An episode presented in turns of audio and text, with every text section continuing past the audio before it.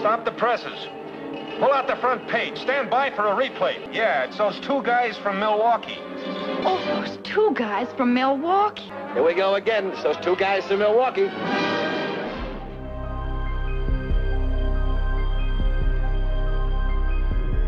Welcome to Unknown Orbits, the podcast in which two writers discuss everything science fiction from Gernsback to Roddenberry.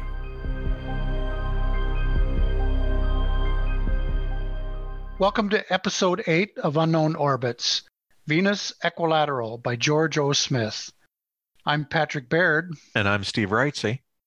Tonight, we're going to take a trip back to the 1940s and take a look at a old fashioned kind of a story, not 1930s old fashioned, but very much John W. Campbell old fashioned sort of story.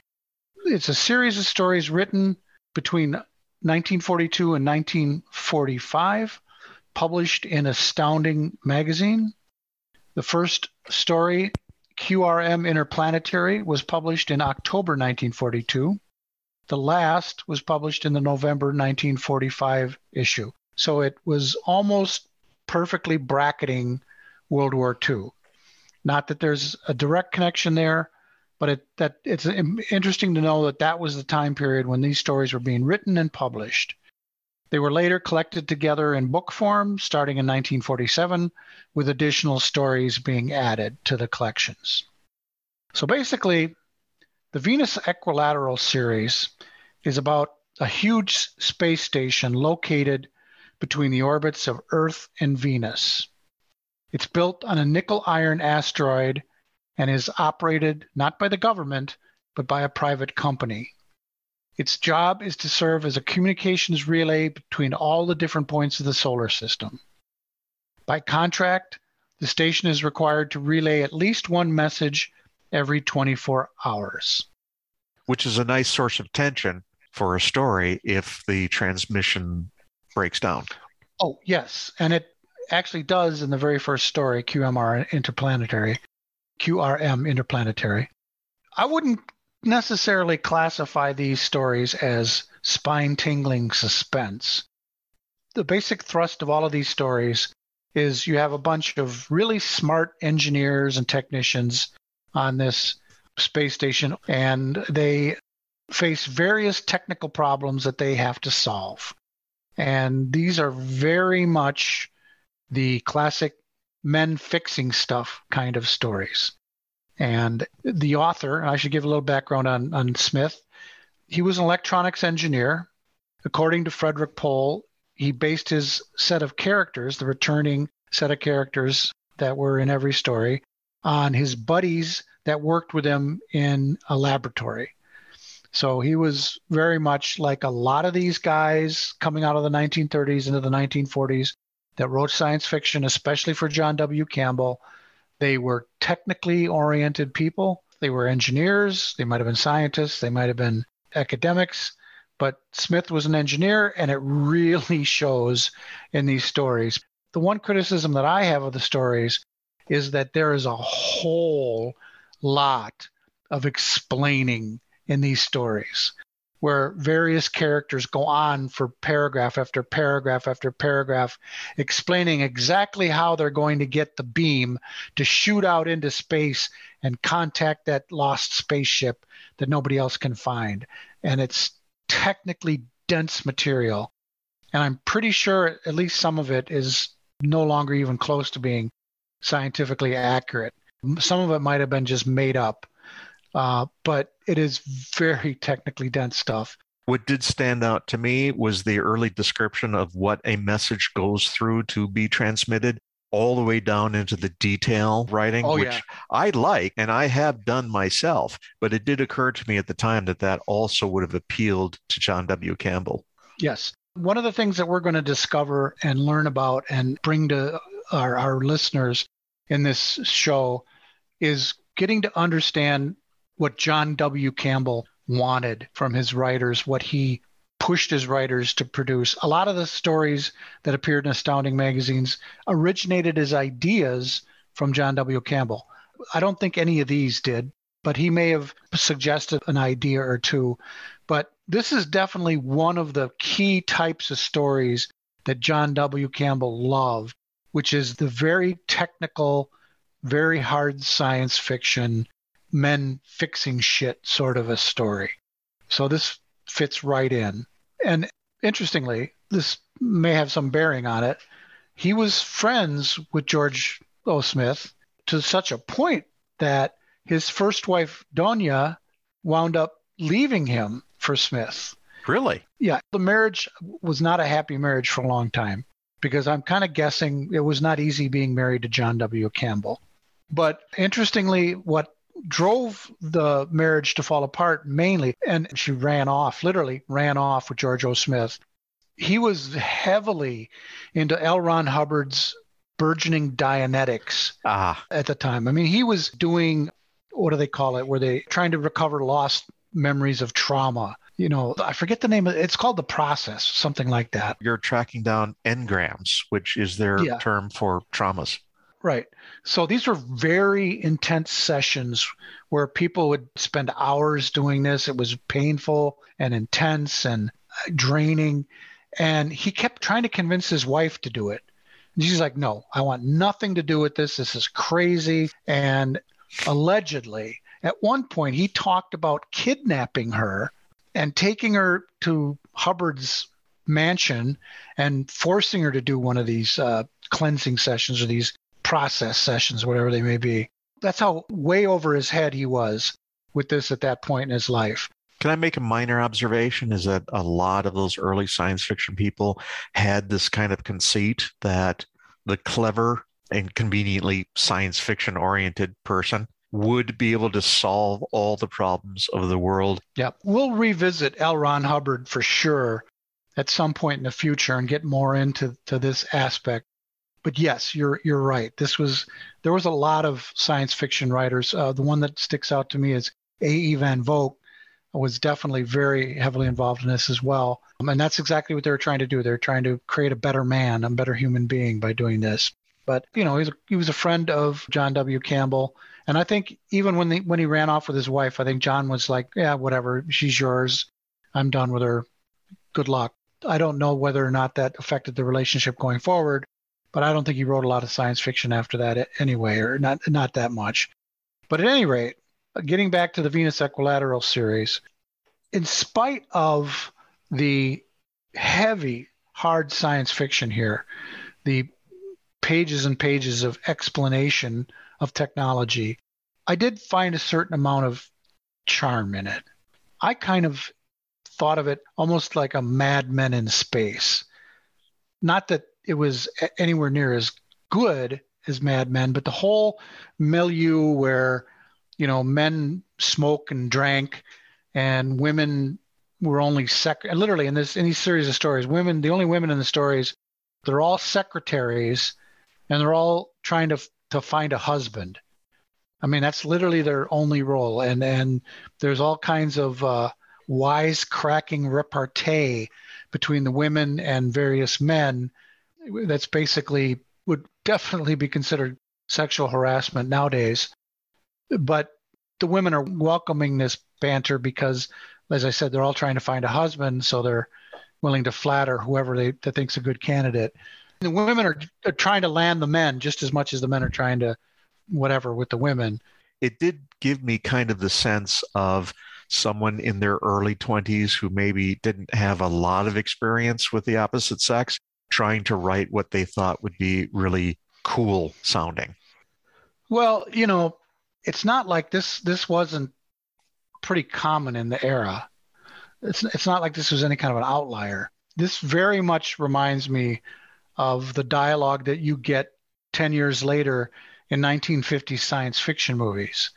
You know, where you've got the captain, the leader, the, the strong guy, and, you know, you've got the wisecracking sergeant from uh, Brooklyn, and then there's always the in, super intelligent scientist woman who is still has to make coffee for all the men and has to endure in some cases really appalling sexual harassment.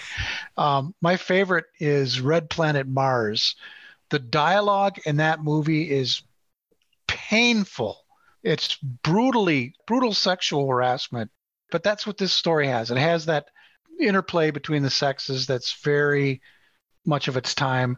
And then the wisecracking between the, the men that's not terribly funny in general. And of course, the setting of it is they have all of their meetings at the only bar on the station. So they're sitting around drinking beer, drinking cocktails, smoking cigarettes, while they're writing on tablecloths these elaborate formulas that they're going to need to be able to shoot a beam out into space. By the way, that's almost every one of these stories is obsessed with shooting beams of radio waves or radar or whatever out into space. Just I'm guessing that's what George O. Smith did for a living was something to do with shooting beams somewhere. I did do a little bit of reading up on the sort of things that George Smith was talking about. And as far as I could tell, these are real things. I'm not sure if they're things that are really relevant today, but the whole idea of having a circularly polarized radio beam, that's a real thing. But it's a level of detail that I don't think really anyone yeah. would care about now. It literally goes on for pages. Now, I hope we haven't put people off too much on this, but if anybody's going to read any of these stories, the one that I would recommend is the most accessible one, which is the first one, QRM Interplanetary. It's kind of a funny story where the gang's there at the station and they're doing their thing and everything's running great.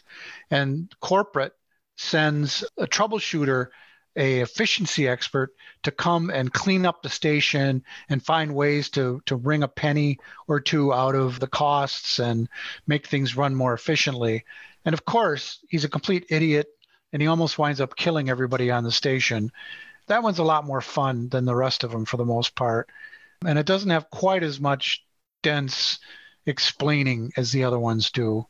My guess is that this was his idea that he pitched to John W. Campbell and then once this one was printed, John W. Campbell turned to him and said, Well, that was great, but can you put a, a lot more explanation about beams in, in the rest of your stories? And that's the direction it went from there, thanks to Campbell. And at two cents a word, who are you to say no? I'm guessing it's a it's a combination of filling his word count to get more cash out of the story, but also getting off his chest everything that he's obsessed with at work all day long.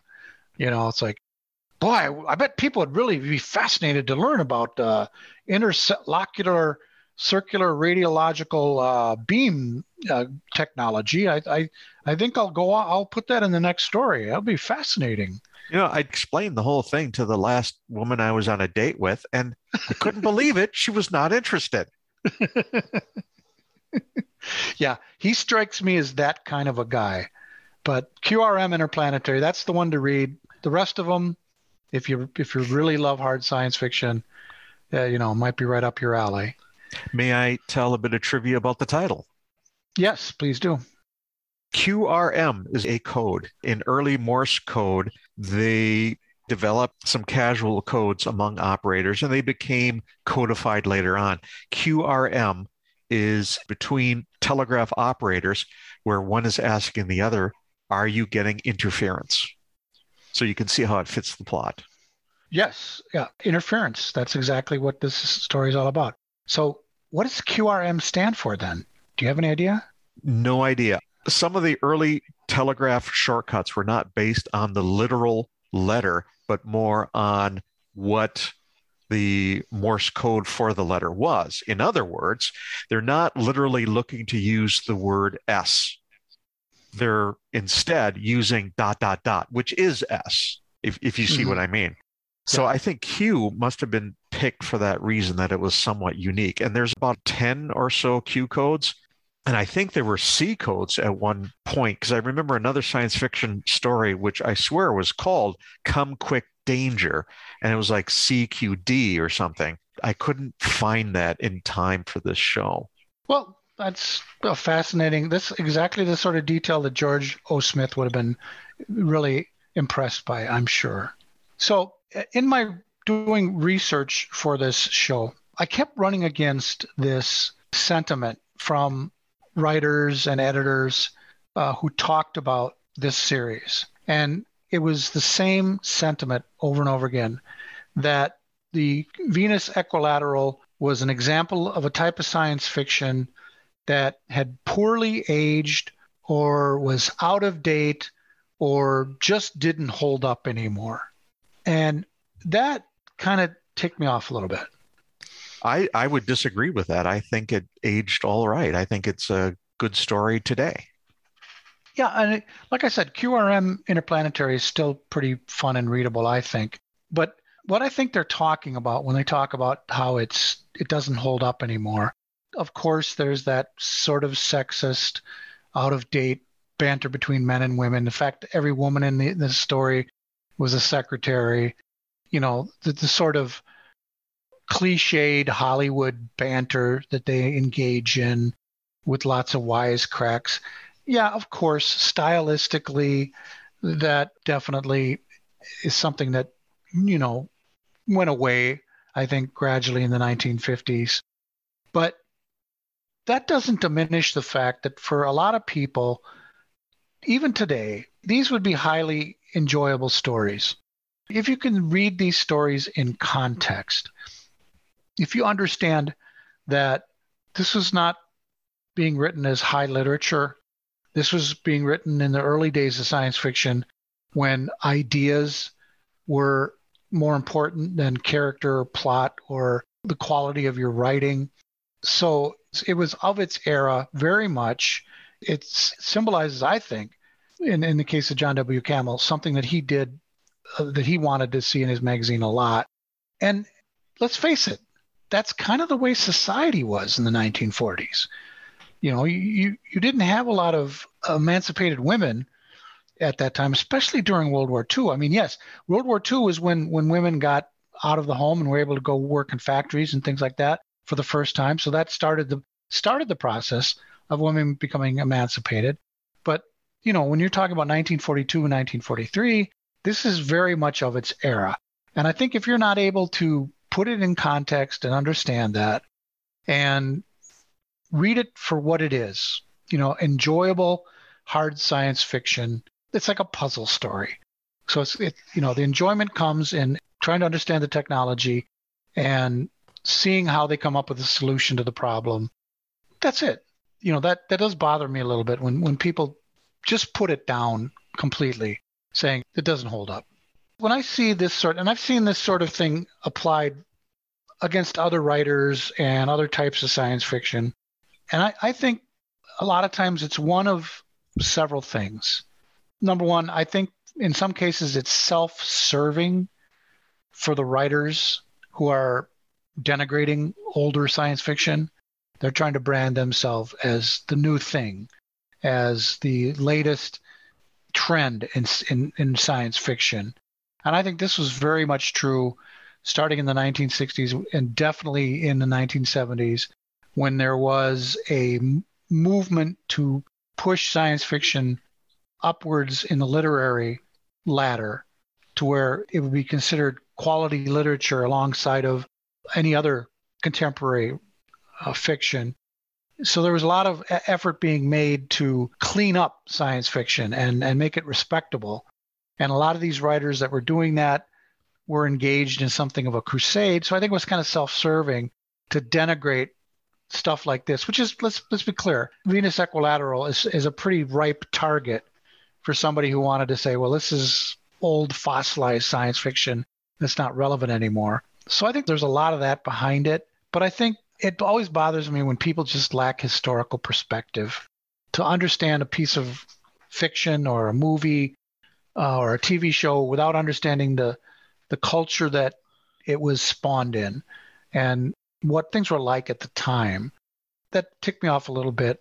I just wondered what, what you thought about about that sort of thing what you bring up reminds me of one of the things I enjoy about these older stories is you get kind of a, a shadow impression of what life was like at the time. Yeah, I think that's valuable.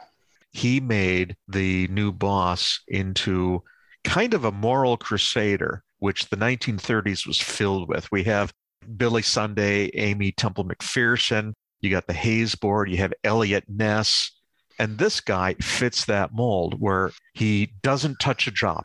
He doesn't drink at all. He thinks drinking is terrible and oh, evil. Oh, yeah. he closes new- the bar at one point, which Yeah. was a tragic part of the story there when he, he closes down the bar. he is a character that comes from the 1930s. He shares characteristics with the CEO that has no domain knowledge of the business coming in trying to make changes. You know, I think that it also mirrors something that's important to understand to put into context. I guarantee you, this character was probably based on a real person that Smith dealt with in, as his job as an engineer. That the, he probably went through some similar experience where some efficiency f- expert was brought in to try to, you know, get these eggheads in line, you know, and, and get him get him to be more efficient. You know, and that was probably a very common experience for anybody working in the corporate world in 1930s and 1940s. You know, if you were a technical expert, like let's say an engineer or a laboratory technician, you know how to do your job. You know what needed to be done to, to get things done. And you were constantly having people from management coming in and, and in- interfering with what you're trying to do. So there's, I think there's a lot of that there. I think it was even more. I mean, it happens today, sure, but I think back in those days, it was probably even more oppressive than than it is now. I guarantee you that that's part of what went into this story. And again, I think that's historical context that helps you to appreciate the story. One of the ways I looked at the story was as a writer. I admired the situation that George O. Smith created with this story. I would guess that he took what was a fairly ordinary type of office drama and he placed it in space. He, he gave it space type of problems to occur and to overcome. And in doing so, he created an environment that was rich with story possibilities. He's got a space station the size of a city. So you have that right there. It is in the middle of everything. It is a very important thing. So you have deadlines and, and tension automatically, but it's a beautiful setup for a series of stories. And clearly that worked because he was able to continue writing for several more years, publishing a couple every year. Um, I'm sure that they were probably pretty popular among the readers of Astounding Magazine. And you know that's that's nice as a writer when you can create a premise that allows you to repeat yourself and continue to tell stories through that the template of that premise that makes it easier to focus your storytelling when you're following an existing structure. I have a project down the road that I'm going to be doing that's going to be similar to that, that has a basic premise that repeats itself each time the story is told with different characters. So I like that as a writer. I like being handcuffed a little bit by a familiar structure. So for me, that's ideal. And this is a pretty rigid structure. I didn't read all of the stories, I'll be honest with you. I, I think it would have taken me six months to, to work up the energy to actually read all of them because there were a few that I, I started reading and I fell asleep, which is not exactly a recommendation. But they, they followed a, a very readable format where they introduce the problem, they discuss why it's a problem in detail, then they start throwing out ideas and dismissing solutions. Before they get to the actual solution, they have to eliminate several different possibilities. Each one of those points, describing the problem, discarding the alternatives, all of those go into deep detail of the technical background on all of those different aspects. So that's where those massive blocks of text come in is is all of that. And then they finally get around to the one idea that they think it's going to work and then they have to go down to the machine shop and have the machinist make the piece of equipment that they're going to use and and um, they're not sure if it's going to work, or maybe they have a problem in the middle of the production process that makes a complication. And then finally, at the very last minute, with the ticking clock, they launch their solution, and what do you know, it works. And everybody goes down to the bar and has a drink and lives happily ever after. That's a very neat structure that spawned like up to 12 stories, I believe. Well, when you have an exciting situation that you can take advantage of, that's what you do like Asimov and the Three Laws, picking apart the three laws, writing new stories that did different things with them.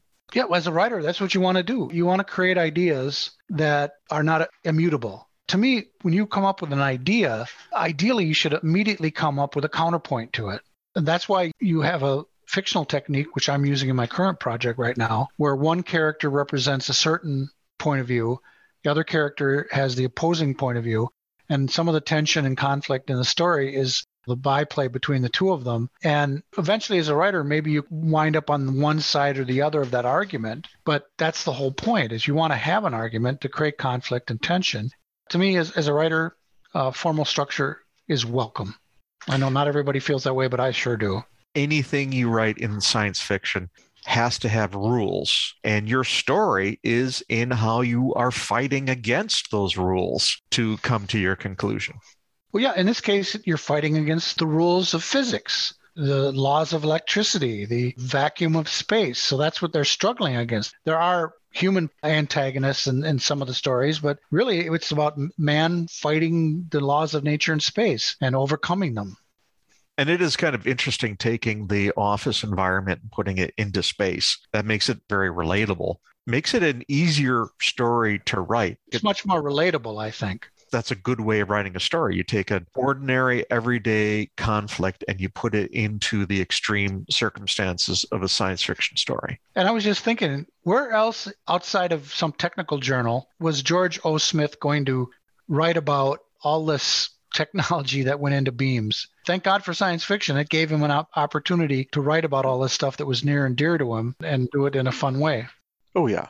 All right. Well, that's, that's it for episode eight. Please tune in next week for another journey into the golden age of science fiction. I'm Patrick Baird. And I'm Steve Wrightsey. Keep watching the sky. That's all for today. Pat and I thank you for listening and invite you to come back for the next episode of Unknown Orbits.